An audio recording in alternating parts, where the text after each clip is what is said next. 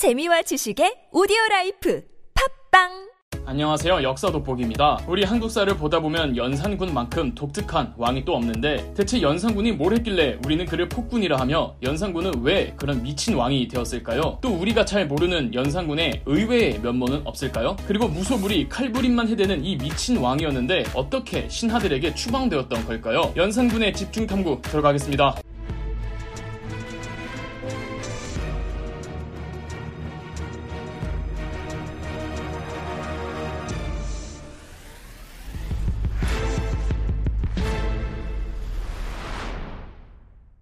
본 영상에 앞서 문화 돋보기 무오사화 편과 갑자사화 편을 보고 오시면 훨씬 더 이해가 수월하실 겁니다. 연산군은 일종의 오이디푸스 컴플렉스 기질이 있었던 왕이었습니다. 연산군은 태어난 지 몇 년 안 되어 어머니가 중전 자리에서 폐서인이 되었고 연산군의 어머니 폐비 윤 씨는 연산군이 6살 7살이던 나이에 사약을 먹고 죽습니다. 그녀에게 사약을 내린 장본인은 다름 아닌 연산군의 아버지 성종이었고요. 성종은 아들인 아이가 어렸으니 폐비 윤 씨 죽음의 진상을 아들에겐 최대한 숨기려고 했습니다. 그래서 연산군은 어머니 에 대한 기억이 거의 없었을 겁니다. 고아로 자라고 태어난 모든 사람들을 일반화할 수는 없지만 유독 심리적으로 약한 사람이 어릴 적 사랑을 충분히 받지 못하고 상처를 받으면 그게 성인까지 이어지는 경우가 있죠. 연산군은 세자 시절 굉장히 조용한 성격이었다고 합니다. 말이 없고 소극적이고 그냥 음, 세자 교육도 묵묵하게 군말 없이 받아내는 세자 시절의 연산군만 놓고 봤을 때 나중에 미친 사이코패스 왕이 되리라곤 어느 누구도 예상 못했을 겁니다. 따지고 보면 연산군이 세자 시절에 조용조용했던 했던 건 원래 성격이 내성적인 게 아니라 어머니 없이 자란 연산군은 어느 누구에게도 의지할 곳이 없어서 스스로 마음의 문을 닫아버린 게 아닐까 합니다. 그리고 연산군이 가장 증오했던 한 사람 티를 내지는 않았으나 연산군의 전체적인 생애와 업적을 통해 알 수 있는 연산군 최대의 적은 바로 아버지였죠. 연산군은 나중에 어머니의 죽음에 아주 조금이라도 직간접적으로 연결되어 있는 사람이라면 잔인하게 죽였습니다. 연산군의 어머니 복수가 재위 10년째 이뤄졌다는 건 그 기간 연산군이 복수심을 묵묵 히고 삭히고 모아두었던 겁니다. 언제 연산군이 어머니 죽음의 진상을 알게 되었는지 알 순 없지만 연산군은 꽤 오랫동안 치밀하게 복수 계획을 준비했고 오래 묵혀둘수록 연산군의 복수는 정말 정말 잔인했답니다. 이러할진데 어머니 패비 윤 씨에게 직접 사약을 주고 누구보다 앞서서 패비 윤 씨를 죽이자고 하고 패비 윤 씨만 나오면 경기를 일으키며 일말의 자비도 베풀지 않았던 자기 아버지 성종에게는 연산군은 어떤 심정이었을지 추론하기 어렵지 않죠. 그러나 이미 죽은 자기 아빠를 그것도 선대왕을 어떻게 할 순 없고 다만 연산군은 아버지의 정책을 전부 뒤집어 버립니다. 성종이 추구했던 왕권과 신권의 조화, 신하들 간의 균형 잡힌 세력 구도, 유교적 도박 정치에 입각한 살인파들의 활약 전부 연산군이 뒤집어 버립니다. 연산군은 태종 이방원과 세조를 롤 모델로 삼을 만큼 왕권 강화를 추구했던 사람으로 물론 그냥 연산군 개인의 정치 이념이 그랬을 수도 있지만 아버지에 대한 증오심이 아버지 정책에 대한 반향으로 비춰졌다고 보는 사람들도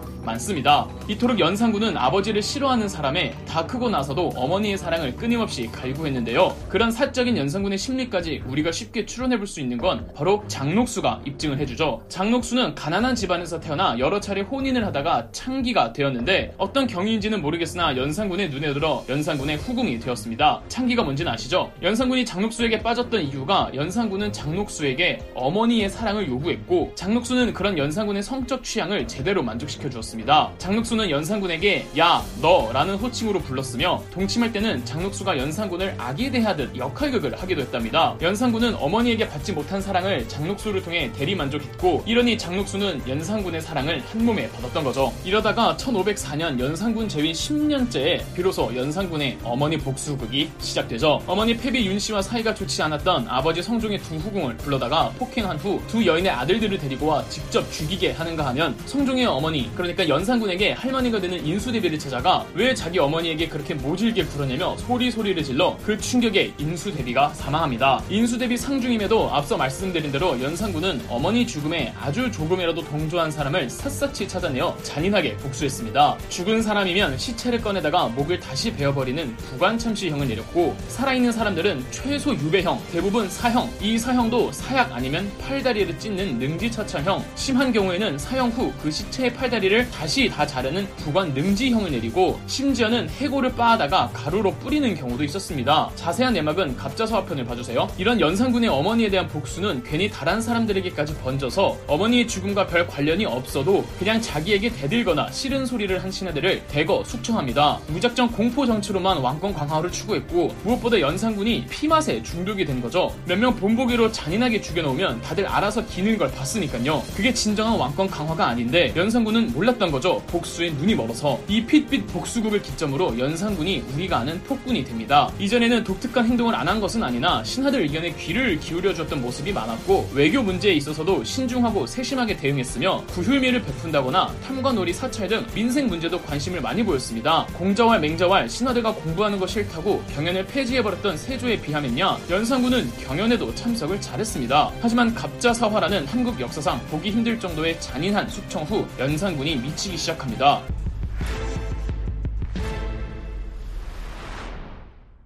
신하들에게 자기 가마를 들게 하는가 하면 사냥 등의 행차를 나갈 때 인근 마을을 싹 다 비우게 하고 경기도에 금표라는 구역을 정해서 그곳의 백성들 민가를 전부 헐어버리곤 오로지 왕의 사유지로만 사용하게 했습니다. 금표가 하도 많아져서 이제 경기도에 더 이상 금표를 셀 수 없을 정도가 되자 원래 충청도에 속했던 평택을 경기도를 편입시켜 경기도를 확대하기도 합니다. 지금의 경기도 평택시는 연산군과 이런 인연이 있는 겁니다. 경기도는 아예 연산군과 장록수의 놀이터였죠. 그리고 연산군 옆에는 임숭재라는 희대의 간신이 있었습니다. 연산군은 예체능에 남다른 소질을 보였습니다. 그가 쓴 시와 그림, 무엇보다 춤 실력은 모두가 감탄했을 정도인데 살인파들은 오래전부터 연산군에게 왕의 예술 활동을 반대했습니다. 연산군이 자기 끼를 방출하지 못해 꿍해 있을 때 임숭재는 연산군의 예술적 비위를 맞춰줬죠. 임숭재 역시 시에 능통해 연산군과 시를 주고받기도 하며 예술에 관해 이런저런 이야기를 많이 나누면서 연산군은 임숭재를 최측근으로 가까이 하기 시작했습니다. 있습니다. 영화 간신의 배경이죠. 이제 더 이상 대신들이 연산군의 예술 활동에 대해서도 아무런 제동이나 반대를 하지 못하자 연산군의 예술성은 잘못된 길로 확대되어 버려 연산군의 사생활은 각종 변태짓과 사치스러운 생활들이 난무하기 시작했습니다. 궁궐 내 기녀, 내관, 궁인, 심지어 관노비들까지 복장 점검을 수시로 해서 복장이 불량하거나 꾸미지 않으면 처벌을 했습니다. 연산군의 사치백도 나날이 심해지고 궁궐에서 너무 많은 연회들이 열렸습니다. 궁궐의 행사나 연회를 기획하고 담 담당하는 관할을 장학원이라고 합니다. 연산군은 장학원 내 악사들의 수를 몇 배 이상 늘렸으며 장학원에 소속되어 있는 무희와 기생수도 늘렸습니다. 연산군은 장학원 내 악사들을 광희라고 명명했고 기생들은 흥청과 운평으로 명명했습니다. 연산군의 흥청 및 운평에 대한 선발 기준은 대단히 까다로워서 음악적 재능은 물론 미모를 굉장히 중요시 여겼습니다. 이렇게 연산군이 늘린 흥청과 운평의 수가 무려 1000명이었습니다. 전국을 돌며 흥청과 운평을 선반하는 관리를 채용사라 했는데 이 대표적인 채용사가 연산군의 절친 임숭재였죠. 연산군은 흥청과 운평들과 놀기 위해 경복궁에 경회루를 설치했으며 심지어 개인 동물원까지 설치했습니다. 연산군은 사람들이 보는 앞에서도 서스럼 없이 흥청들과 관계를 맺었으며 마음에 드는 여성을 보면 장육수가 직접 흥청으로 선발했다고 합니다. 심지어 그 여성이 유부녀여도 말입니다. 이때 자기 부인을 뺏긴 사대부들이 굉장히 많았다고 합니다. 심지어 좌이정의 부인까지 건드렸다는군요. 여기서 유래된 말이 흥청망청입니다. 1504년 12월 연산군은 홍문관을 폐지하고 1505년 2월에는 경연을 폐지했습니다. 연산군의 전횡에 지방 도처에서 연산군을 비방하는 글들이 언문, 즉 한글로 쓰여져 나돌았습니다. 연산군은 한글 금지령을 내렸고 한글로 기록된 사서들이 소실되었죠. 연산군에게 충정을 다해 충언을 하는 사람이 있었는데 바로 연산군의 내관 김처선이었습니다. 김처선은 3명의 국왕을 모신 내관 중 최선임 내관으로 연산군의 비행을 비판하다가 연산군은 김처선의 팔다리를 전부 찢어버렸습니다. 팔다리가 전부 찢긴 상태에서도 김처선은 연산군을 꾸짖었고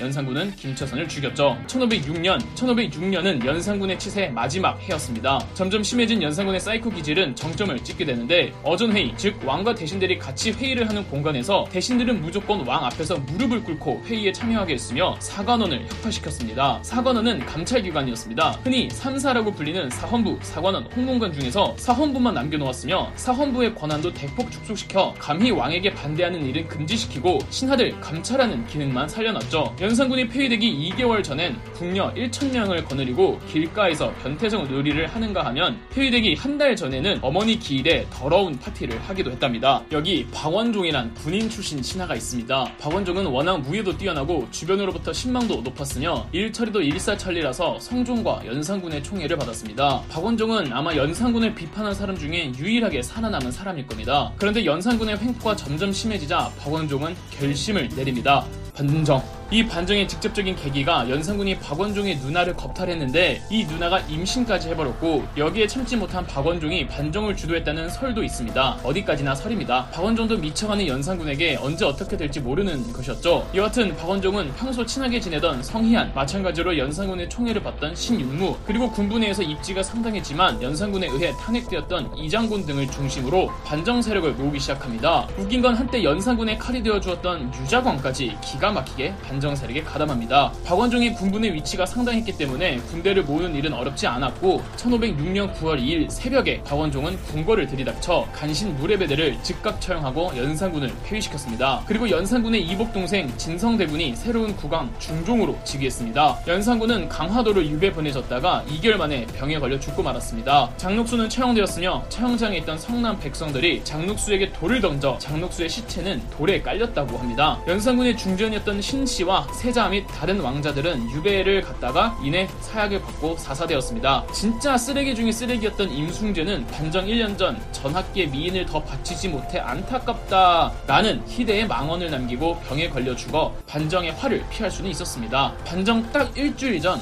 연산군은 여느 때와 다름없는 연회 자리에서 느닷없이 눈물을 흘리며 왕비와 후궁들에게 만남이 있으면 헤어짐이 있다 뭐 이런 말을 했답니다. 장록수와 중전 신씨는 다른 후궁들과 같이 눈물을 흘렸으며 연산군은 만약 자기에게 무슨 일이 생기면 두 사람도 무사하지 못할 거라며 미안하다고 통곡했다고 합니다. 반정 당일에도 연산군은 도망가지 않고 순순히 붙잡혔으며 이런 말을 했다죠. 이렇게 될 줄 알았다. 좋을 대로 해라. 연산군은 정말이지 연구 대상인 것 같습니다. 그럼 역사 돋보기였습니다.